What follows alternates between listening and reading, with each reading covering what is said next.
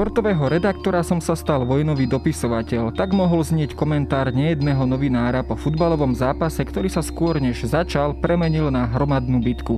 13. mája 1990 sa na záhrebskom štadióne Maximír stretli dvaja tradiční futbaloví rivali Dinamo Záhreb a Červená hviezda Belehrad. Futbal sa však nehral. Miesto toho tribúny i hraciu plochu ovládli násilnosti medzi políciou, chorvátskymi a srbskými fanúšikmi.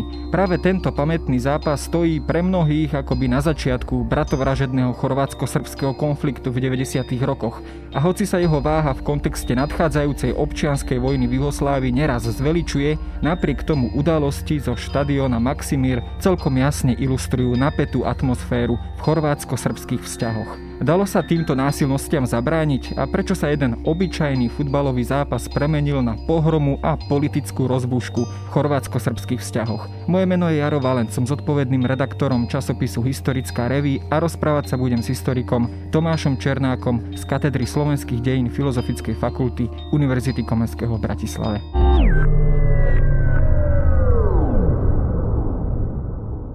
Tragična slika na Maksimirskom stadionu na zelenom tepihu. Navijači, igrači, milicija, vatrogasna kola, tušnjave na sve strane.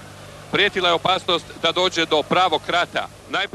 Tento zápas teda pre mnohých pamätný, predovšetkým pamätný, pokiaľ by sme hovorili o Chorvátsku, Srbsku, rezonuje stále ako taký symbol tých napätých vzťahov medzi oboma národmi a aj ako taká politická rozbuška. Za akých okolností alebo v akej atmosfére sa vlastne tento zápas odohral? Hral sa vo veľmi vypätej atmosfére neustále sa zhoršujúcich srbsko-chorvátskych vzťahov.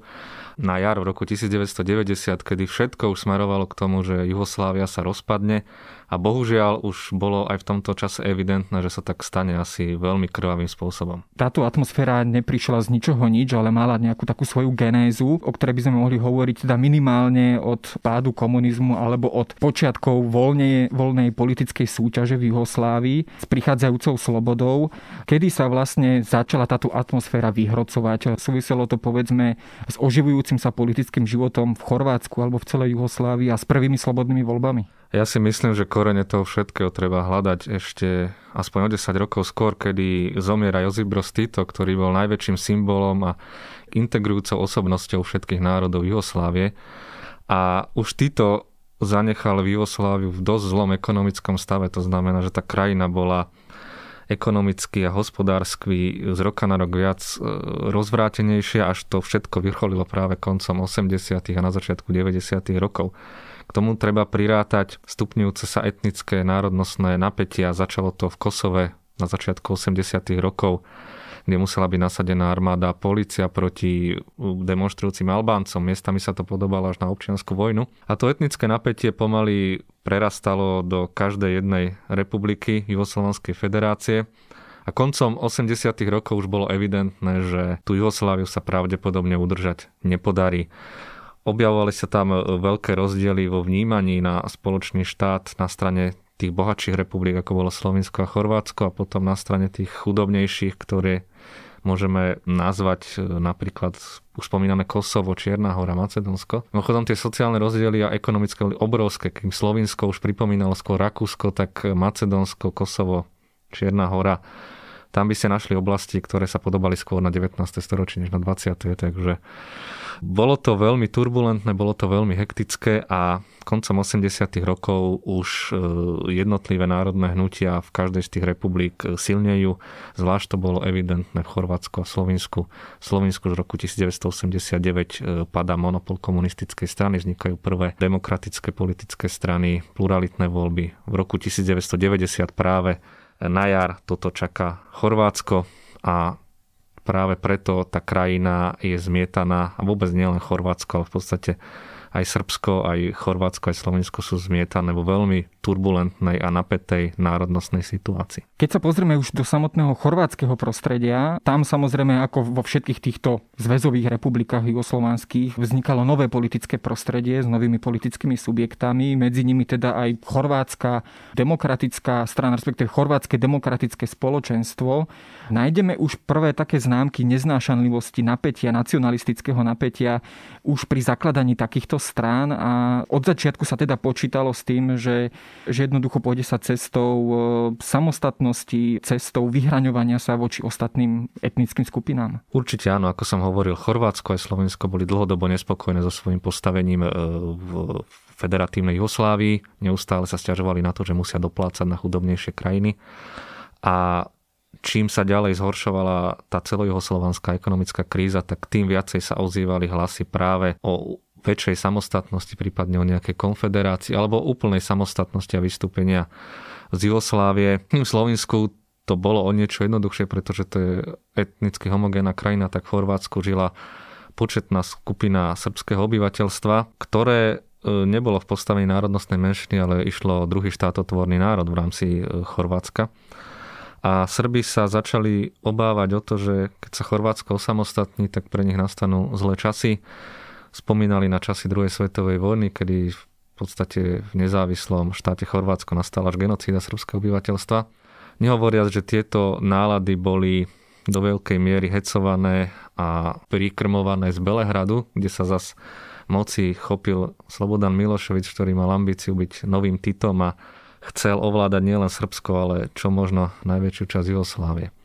No a týmto spôsobom sa to etnické napätie v Chorvátsku neustále stupňovalo a tie prvé konflikty boli evidentné už na jar 1990. U oblasti političkog sistema promene treba da uspostave jedinstvo Srbije kao republike i njenu ravnopravnost sa drugim republikama u Jugoslaviji. Ty si spomenul samozrejme Miloševiča, ale samozrejme z tej chorvátskej strany je takouto postavou, výraznou postavou Franjo Tuđman. Keď sa teda pozrieme s odstupom 3 desaťročí na tieto udalosti, aká politická váha alebo aká politická zodpovednosť stojí práve pri tomto mužovi za vyvolávaní medzinárodnostného napätia? Bol on, povedzme, ktorý sa takto výrazne vyhraňoval voči srbskej menšine v Chorvátsku a prispelo toto práve k tomu násiliu? Určite áno. Franjo Tuđman bol v Chorvátsku doslova legendárnou postavou. Bol to politický väzenc čias Titovej Jugoslávie, ktorý mal takú aureolu bojovníka za chorvátske národné práva. Bol to takisto generál Jugoslovanskej ľudovej armády a historik. Takže veľmi dobre sa orientoval v histórii a vsadil pri zakladaní svojho chorvátskeho demokratického spoločenstva práve na vyhranený nacionalizmus, na populizmus a na vymedzovanie sa voči Srbom. Napriek tomu, že teda bol účastník partizánskeho hnutia počas druhej svetovej vojny, tak začal vyťahovať veci aj z ustašovského Chorvátska, začal tie zločiny relativizovať a jeho strana si priberala percenta práve na účet Srbov, respektíve vďaka protisrbskému radikalizmu. Na toto chorvátska spoločnosť v tomto období veľmi počúvala a to bolo aj primárnym dôvodom pravdepodobne jeho veľkého víťazstva vo voľbách na jar 1990. Bolo logické, že keď máte takúto retoriku, tak tá srbská menšina sa začne tiež aktivizovať, tiež radikalizovať samozrejme aj pod vplyvom Belehradu. No a na jar 1990 nebolo snad týždňa, kedy by nebol nejaký srbsko-chorvátsky konflikt alebo kedy by sa v médiách do seba nenavážali, prípadne nebolo nejaké masové zhromaždenie. Hrvatský národ neće pokleknuti pred nikakvim prijetnjama. Nećemo ništa drugo, nego da budemo svoji na svome. Da hrvatski narod odlučuje sam o svojej sudbini. Hoćemo slobodnu, sretnu Hrvatsku. Keď sa pozrieme na tú samotnú srbskú menšinu v Chorvátsku, o akom počte obyvateľstva hovoríme, alebo percentuálnom vyjadrení a aké mala povedzme aj potom zastúpenie táto menšina v tom novom parlamente už po zmienených voľbách? No, Srbov bolo v roku 1990 asi 12% v Chorvátsku. Obývali územie, ktoré sa nazýva Krajina, to je okolo Kninu, to znamená, ako idete do Dalmácie, potom východnú Slavóniu, to je zase smerom na východ ku hraniciam k Srbsku. No a v socialistickom Chorvátsku vlastne som hovoril, že boli dva štátotvorné národy, takže oni mali rovnaké práva ako Chorváti. Bol to vlastne štát dvoch národov. A Tuđman sa netajil tým, že toto chce zrušiť, že v Chorvátsku je len jeden pán a tí ostatní budú musieť poslúchať. Takisto mal veľmi nešťastné vyjadrenia typu, že som rád, že moja žena není ani srbská, ani židovka. A jednoducho neustále posiloval ten protisrbský nacionalizmus a to samozrejme potom malo náležitú odozvu u srbského obyvateľstva. No, tu by sme sa už samozrejme dostali k samotnému zmieňovanému zápasu, ale pozrime sa ešte na samotnú futbalovú juhoslovanskú ligu a tieto dva týmy, Červená hviezda Belehrad a Dinamo Záhreb. Aké to boli vlastne týmy? Boli to zrejme dominantné týmy v tej lige a boli to týmy, ktoré hrali vždy o tú prvú priečku zrejme v samotnej lige. Boli to ale týmy, ktoré teda reprezentovali len samotné tie mesta, alebo do veľkej miery reprezentovali už aj tieto národné spoločenstva? Tak obidva týmy boli jedni z najúspešnejších v celej Jugoslávii. Červená hviezda Belehrad je dodnes v podstate jeden zo symbolov Srbska a srbského národa. Má ďaleko najviac fanúšikov medzi srbskými klubmi a takisto tomu bolo aj v roku 1990. Dinamo Záhreb je najúspešnejší a najpopulárnejší chorvátsky klub. Takže do istej miery to bolo brané ako zápas Chorvátov proti Srbsku. Doslova to niekedy vyzeralo, keď bojovali tieto dve reprezentácie proti sebe, takže nebolo to len o nejakých malých obyčajných kluboch, skutočne tieto dva kluby boli symboly jedného či druhého národa. Keď sa pozrieme aj z pohľadu tej samotnej ligy alebo futbalovej súťaže, išlo o veľa v tomto zápase, povedzme o prvú priečku v danej súťaži, alebo skrátka to bolo jednoducho derby, ktoré vyvolávalo vášne? Nešlo už vôbec o nič, pretože Červená hviezda už v tomto období bola majstrom, jasným majstrom, nemohol ju nikto ohroziť. Takže to bolo len kolo, ktoré sa proste muselo odohrať, ale nešlo s ňou v ňom ďaleka o nič, čo sa týka športu samozrejme. Čo sa týka politiky, už to bolo niekde inde. A kým zápasy týchto dvoch mužstiev v rokoch predchádzajúcich boli takisto vypäté, takisto sa tam objavili nejaké násilnosti, ale nikdy to neprepuklo v takej obrovskej rovine, ako to prepuklo práve teraz vplyvom tej politickej, vyhecovanej politickej situácie. Keď sa pozrieme do fanklubov oboch týchto tímov, koho by sme tam našli? Nájdeme tam takéto tvrdé jadro chuligánov, futbalových chuligánov, ktorí vyvolávajú násilnosti na štadiónoch? Určite áno. Po tejto stránke oba kluby patria dodnes k tým európskym mužstvám, ktoré majú najtvrdšie fanúšikovské jadra a jedni z najpočetnejších vôbec fanúšikovských základní. Takže podobné to bolo aj v roku 1990. Nehovoriac o tom, že práve ľudia z tých tvrdých fanúšikovských jadier sa potom osobne zúčastnili aj v občianskej vojne v Jugoslávii, práve v tom chorvátsko-srbskom konflikte. Takže myslím si, že dalo sa očakávať, že sa vyskytnú problémy počas tohto zápasu, napriek tomu, že reálne o nič nešlo. Keď sa už dostaneme k samotnému 13. máju a udalostiam na štadióne Maximír, asi určite ani pre bezpečnostné orgány nebolo žiadnou záhadou alebo prekvapením, že asi sa k niečomu schyluje. Napriek tomu podcenili túto situáciu, alebo sa bezpečnostné orgány, polícia, samotné mesto, politici na túto situáciu pripravili? Ja si myslím, že oni sa na ten zápas pripravovali, ako keby sa hral pár rokov dozadu. To znamená, vedeli, že určite tieto vyhecované derby, tak budú nejaké potičky, ale určite nepredpokladali niečo takéto veľké. Napriek tomu, že skutočne bolo to asi 2 týždne po voľbách Chorvátsku, kde jednoznačne triumfoval Tuđman, kde už tie vzájomné srbsko-chorvátske konflikty začali prepukať, tak napriek tomu si polícia a organizátori asi neuvedomili, čo všetko môže nastať. Boli klasické bezpečnostné prehliadky pred štadiónom, bolo nasadených celkom slušný počet policajtov, avšak neurobili všetko preto, aby sa dva znepriateľené tábory nedostali blízko seba. No, to bolo práve tá situácia, ktorá teda nakoniec sa vyhecovala do otvoreného konfliktu na tom štadióne. K čomu tam teda presne došlo? Vieme, že zápas v podstate sa ani nezačal hrať. Skôr než zahvízdala píšťalka, tak vlastne sa títo fanúšikovia do seba pustili. Ako sa k tejto mele vlastne tá situácia vyhrotila? Ťažko povedať, koľko bolo vtedy na štadióne ľudí, pretože ten zápas sa nikdy nezačal, takže dnes je to ťažké spočítať, ale približne 20 000, z toho možno 3-4 000 prišlo buď z Belehradu, alebo išlo o Srbov, ktorí prišli buď zo zahraničia, alebo z iných častí Chorvátska, alebo vtedajšej Jugoslávie. Brali to do veľkej miery ako takú národnú manifestáciu, to isté na chorvátskej strane. Od začiatku tam bolo počuť nacionalistické heslá, či z jednej alebo druhej strany. No a keď sa belehradskí fanúšikovia dostali ráno do Záhrebu, tak prvé konflikty prepukli už v meste, na železničnej stanici, na námestí, v parkoch, ale to sa polícii ešte podarilo zvládnuť. Keď však umiestnili celých tých 3 až 4 tisíc ľudí na štadión, tak začal byť problém, pretože nad nimi sedeli normálni chorvátsky fanúšikovia, nebola medzi nimi žiadna ťažká bariéra a Chorváti ich začali provokovať, začali po nich hádzať kamene, kričať na nich, vyvolávať rôzne protisrbské heslá. No a im viacej nebolo treba. Srbskí fanúšikovia na to zareagovali veľmi pohotovo a začali si prebíjať cestu k Chorvátom, začali trhať a demolovať všetko, čo im prišlo k ceste a vyhnali chorvátskych fanúšikov z toho sektoru. Tí, čo nestihli ujsť, boli doslova zlinčovaní. Neboli tam takmer žiadni policajti, takže nemali ani ako zasiahnuť. No a toto, keď videl zvyšok štadióna, tak sa snažil prebiť k Srbom a vybaviť si s nimi účty priamo na hracej ploche. Takže veľmi rýchlo sa ten štadión zmenil na boisko. Niektorí novinári hovorili, že to tam vyzeralo ako v Bejrúte. Kto chce, môže si pozrieť z toho zázname, dostupný na internete. Naozaj tisíce ľudí sa vyhrnulo na štadión a začali bojovať. Práve tento moment, keď sa chorvátsky fanúšikovia dostali do stretu s políciou, oni vlastne ako keby chceli preletieť, prebehnúť tú hraciu plochu a dostať sa práve k tomu srbskému kotlu. Tam sa teda dostali do konfliktu s políciou a práve tu sa potom aj neskôr hovorilo často, že v radoch tej polície boli prevažne Srbi a preto vlastne zabránili Chorvátom sa dostať k tomu srbskému fanklubu a tak ďalej. Veľa sa o tomto rozprávalo.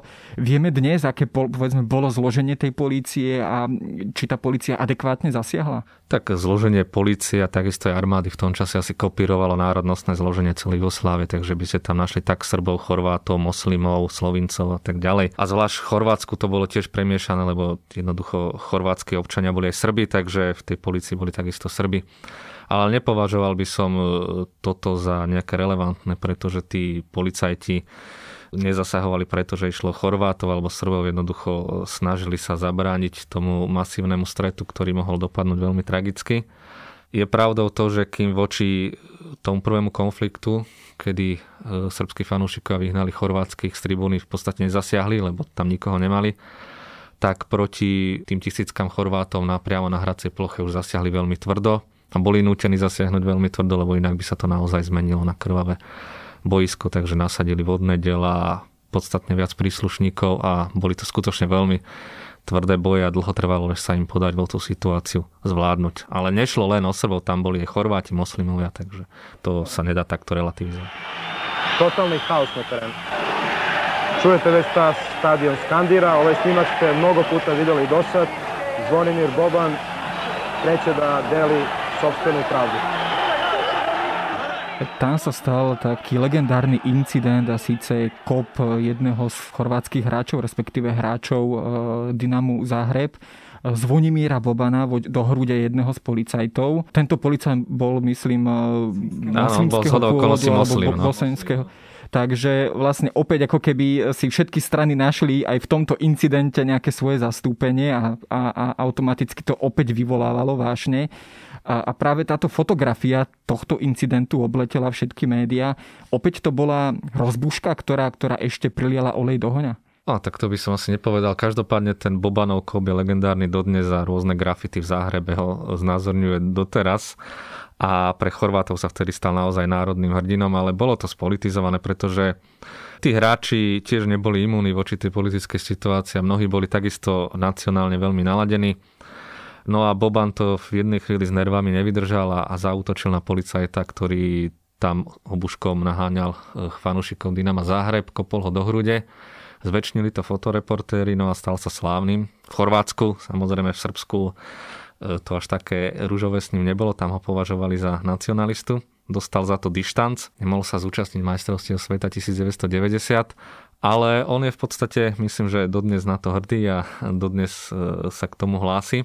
Čo je zaujímavé, to som nepovedal, keď už hovoríme o tých celebritách, tak medzi fanúšikmi Červenej hviezdy Belehrad bol v Záhrebe vtedy aj dnešný prezident Srbska Aleksandar Vučič, ktorý sa tiež veľmi vehementne zapojil do tých všetkých násilností, ktoré tam prebiehali. Tam zrejme by svoje spomienky našli nejední aj aktívni politici alebo aktívne mená, či už v chorvátskej alebo srbskej politike. Každopádne, čo táto udalosť potom znamenala v tej ďalšej perspektíve, aký vyvolala ohlas, či už doma, ale aj vo svete? Tak v Jugoslávii to malo vzhľadom na tú politickú a spoločenskú situáciu veľký ohlas. Jedna strana obviňovala druhú z plánovanej prípravy tých násilností.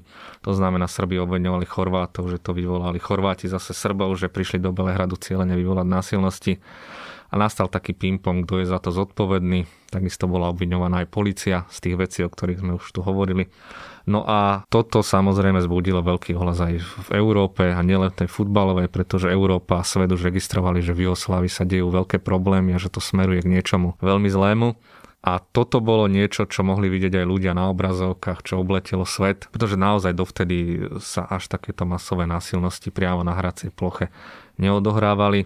A všimli si to médiá v podstate po celej Európe, u nás v tedajšom Československu. Zaujímavé je, že keď sa hral ďalší zápas medzi týmito dvoma mužstvami, tiež na záhrebskom štadióne Maximír, tak sa tam zišli asi všetci dopisovatelia a reportéri nielen z Európy, ale z celého sveta, očakávali bombastické násilnosti a zase veľké nepokoje, ale vtedy sa tam už nič neudialo, pretože do Záhrebu už nepricestovali žiadni srbskí fanúšikovia. Mnohí pozerajú na tento zápas ako takú prvú epizódu z občianskej vojny, alebo aký prvý incident, ktorý odštartoval občiansku vojnu. Je toto tvrdenie alebo tento názor podľa teba prehnaný, alebo naozaj už je to naozaj taký prorocký zápas, ktorý v istom zmysle predpovedal to, čo sa v nasledujúcich rokoch stane? Ja si myslím, že to je trochu prehnané tvrdenie a túto nálepku mu dali práve médiá, ktoré tu vo veľkom rozmazávali a ktoré si dovtedy nevšímali to, čo sa dialo v Srbsku, v Chorvátsku, všetky tie predchádzajúce konflikty. Toto bol len jeden z mnohých konfliktov a bohužiaľ tie konflikty gradovali a pokračovali ďalej. Prvé boje v Chorvátsku sa začali také intenzívnejšie až o rok neskôr, niekedy v júli 1991, takže nemožno hovoriť, že by toto bol začiatok občianskej vojny. Nech by sa v tom čase kdekoľvek stretlo veľké množstvo Srbov a Chorvátov, tak by to dopadlo asi rovnako. Zhodou okolností sa to stalo pri futbalovom zápase, ktorý sa odohrával krátko po voľbách, kedy bola v Chorvátsku strašne vyhecovaná tá atmosféra. A zhodou okolností to televízne kamery preniesli do polky sveta, takže to malo takú publicitu, ale tých konfliktov bolo aj predtým, aj potom, bohužiaľ, veľmi veľa. Tento zápas je istým spôsobom aj poučením o tom, že športové zápasy, ktoré sú vyhecované prostredníctvom nacionálnych vášní, kam to vlastne všetko môže dospieť. Napriek tomu poznáš okrem tohto zápasu nejaký podobný príklad z dejín futbalu alebo z týchto takých nám známych zápasov, kde by sa objavil podobný scenár? Tak tých násilností na futbalových štadiónoch bolo v 70. a 80. rokoch veľmi veľa, zvlášť na britských ostrovoch, alebo keď hrali britské mužstva v Európe. Ale to nešlo o politiku a národnostné rozbroje a vzťahy, tam naozaj išlo vyslovene iba obyčajné futbalové chuligánstvo. Ale tých prípadov, kedy sa politika zamiešala do futbalu, do športu vôbec, je viacero. Toto zďaleka tiež nebol posledný prípad, či bývalý v Jugoslávii. Takisto podobné veci sme mohli vidieť pri zápasoch gréckych, tureckých mužstiev. To znamená, vždy išlo krajiny, ktoré mali medzi sebou veľmi napäté vzťahy, ktoré boli neraz stáli na pokraji vojenského konfliktu. Prípadne tam boli veľké národnostné napätia, takže nie je to ojedinelý zápas v dejinách futbalu. Tento zápas a táto téma by bola len v podstate takým úvodom do ďaleko širšej témy, a teda témy vojny v Juhoslávii, ktorú si necháme samozrejme niekedy na budúce. Rozprával som sa s Tomášom Černákom z katedry slovenských dejín na Univerzite Komenského. Ďakujem za zaujímavý rozhovor.